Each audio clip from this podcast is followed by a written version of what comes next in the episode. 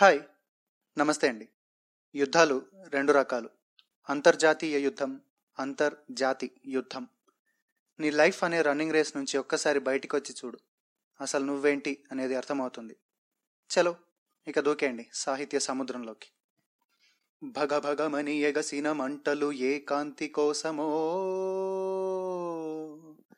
ధగ ధగమని మెరిసిన కత్తులు ఏ శాంతి కోసమో.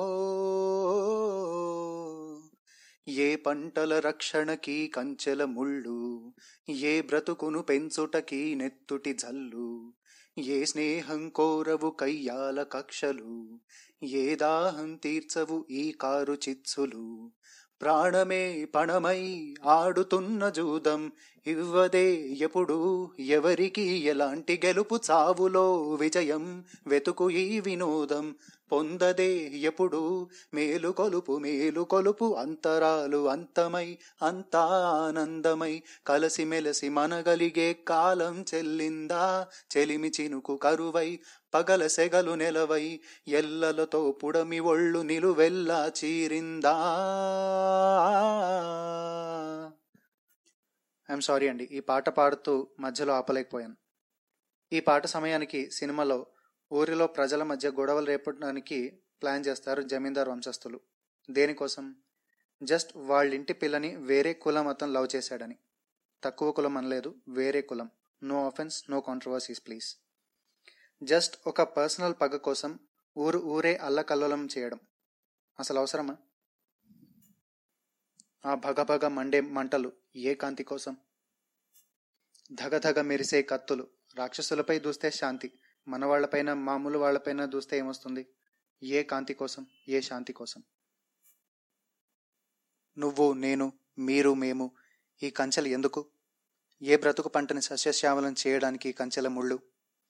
నీటి జల్లు పడితే మొక్కలు పెరుగుతాయి. మరి ఏ బ్రతుకు పంటని పెంచడానికి నెత్తుటి జల్లు? ఇక్కడ ఒక క్యారెక్టర్ ప్రజల మధ్య చిచ్చు పెట్టే పనిలో ఉంటుంది.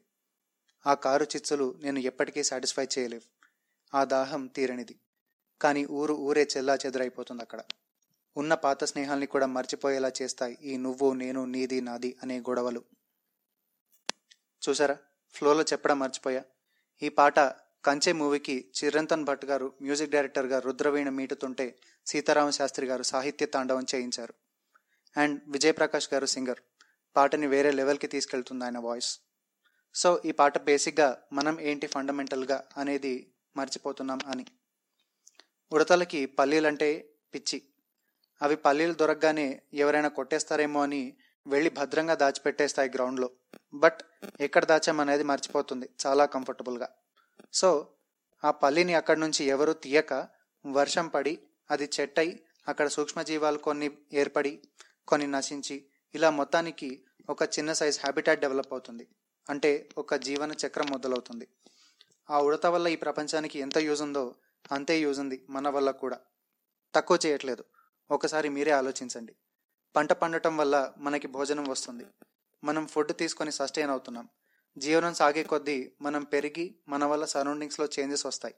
సో మనం భూమి మీద ఉన్న టైంలో ఈ పరిసరాల్లో మార్పులు కలిగించే పాత్రధారులం మాత్రమే. We're not the centre of the world అందుకే అన్న నీ లైఫ్ రేస్ని పక్కన పెట్టి ఒక్కసారి ప్రపంచాన్ని జీవితాన్ని గమనించు అని. సో గాయంత దానికి ఈ లోలులు అవసరమా? ప్రాణమే పణమై ఆడుతున్న జూదం ఇవ్వదే ఎప్పుడు ఎవరికి ఎలాంటి గెలుపు? మహాభారత యుద్ధం తెలుసుగా? ఆ యుద్ధానికి ప్రైమరీ రీజన్స్లో ఒకటి మాయాజూదం అది ఓడి పాండవులు కొంత నష్టపోయారు. గెలిచి కౌరవులు పూర్తిగా నశించిపోయారు. ఇప్పుడు ఎవరికి జరిగింది మేలు? యుద్ధాలు గొడవలు అన్నీ ఈ జూదం లాంటివే. ఎవరికి ఏ గెలుపు ఇవ్వవు. సస్యశ్యామలంగా వెలిగే దేశాలెన్నో నిత్య ఘోషగా నెలిగాయి ఎంతో. ఈ యుద్ధాలు గొడవలు ఒక జీవితం ఒక దేశం ఆవిరవుతుంటే చూసి ఆనందిస్తాయి. అలా చావులో విజయం వెతుక్కునే యుద్ధం ఎప్పటికీ మేల్కోలేదు. కంచె అనే మూవీ యుద్ధ నేపథ్యంలో తెరకెక్కించబడింది. ఒకటి అంతర్జాతీయ యుద్ధం ఇంకొకటి అంతర్జాతీయ యుద్ధం. నువ్వు వేరే జాతివాడివి. మా చెల్లెలి వైపు కన్నెత్తి చూడకు అని కథానాయకుడికి బెదిరింపులొస్తాయి కథానాయిక అన్నయ్య నుంచి. నీ కాళ్ళకి చెప్పులు కుట్టేవాడు నీ కాళ్ళ దగ్గరే ఉండాలి అనుకోవటం నీ అమాయకత్వం.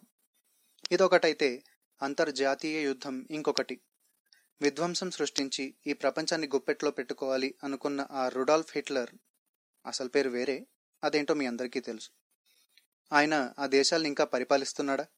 అసలు ఇంకా బ్రతికే ఉన్నాడా? యాభై ఏళ్ళ ప్రాంతంలో కన్ను మూశాడు నియంత అనే పేరు మోశాడు. దేనికోసం?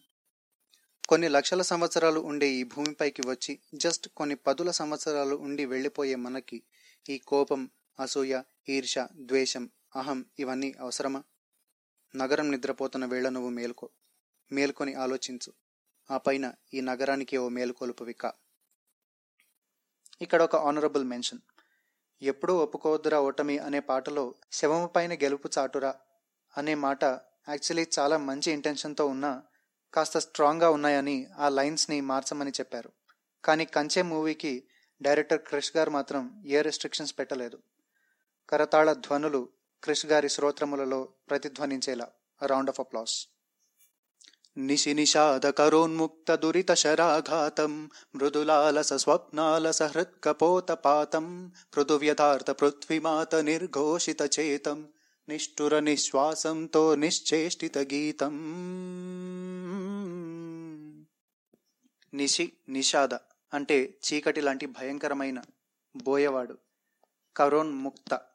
ఆ బోయవాడి చేతుల నుంచి విడువబడిన దురిత శరాఘాతం నొప్పి కలిగించే బాణం యొక్క దెబ్బ. మృదు లాలస స్వప్నాలస. మృదువైనటువంటి ఆశా స్వప్నములు కనే హృత్ కపోతం హృదయం అనే కపోతం. హృత్ కపోత పాతం ఆ బాణం దెబ్బ తాకి పడిపోయింది. ఈ యుద్ధాల దెబ్బకి హ్యాపీగా కలలు కనే హృదయం అనే కపోతం పడిపోయింది. పృథు వ్యథార్థ గాఢమైన బాధపడుతున్న పృథ్వీమాత యొక్క హాహాకారం. నిష్ఠుర నిశ్వాసంతో. దుర్భరమైన నిశ్వాస అంటే ఎక్స్హేలింగ్తో నిశ్చేష్టిత నిస్సహాయ రాగం నిశ్చేష్టిత గీతం. ఈ కల్లోలాలు చూసి బాధపడిన భూమాత విడిచే బాధాకరమైన నిశ్వాసం. అంటే ఓవరాల్గా చూసుకుంటే ఈ యుద్ధాలు గొడవలు చూసి ఒక హ్యాపీగా కలలు కనే ఒక హృదయం అనే కపోతం ఆ బాణం దెబ్బ తాకి పడిపోయింది. అండ్ ఈ గొడవలన్నీ చూసి భూమాత బాధపడుతోందని. ఏ విష బీజోద్భూతం ఈ విషాద భూజం ఏ విషపు బీజం యొక్క భూతం అంటే ప్రతిరూపం ఈ విషాద భూజం భూజం అంటే చెట్టు. సో ఏ విషపు బీజాలు నాటితే పెరిగింది ఈ బాధ అనే చెట్టు అని అర్థం. రిమెంబర్ దీస్ లైన్స్ లక్షల సంవత్సరాలు ఉండే ఈ భూమిపైకి వచ్చి కేవలం కొన్ని పదుల సంవత్సరాలు ఉండి వెళ్ళిపోయే మనకి ఈ కోపం ద్వేషం అసూయ ఈర్ష ఇవన్నీ అవసరమా? పట్టాలేని ఈ జీవితం అనే కోర్స్ని పట్టాలు తప్పకుండా చూసుకో. అతి త్వరలో మళ్ళీ ఇంకో మంచి పాటతో మీ ముందుంటాం. అంతవరకు సెలవు. This is Lyricopedia signing off.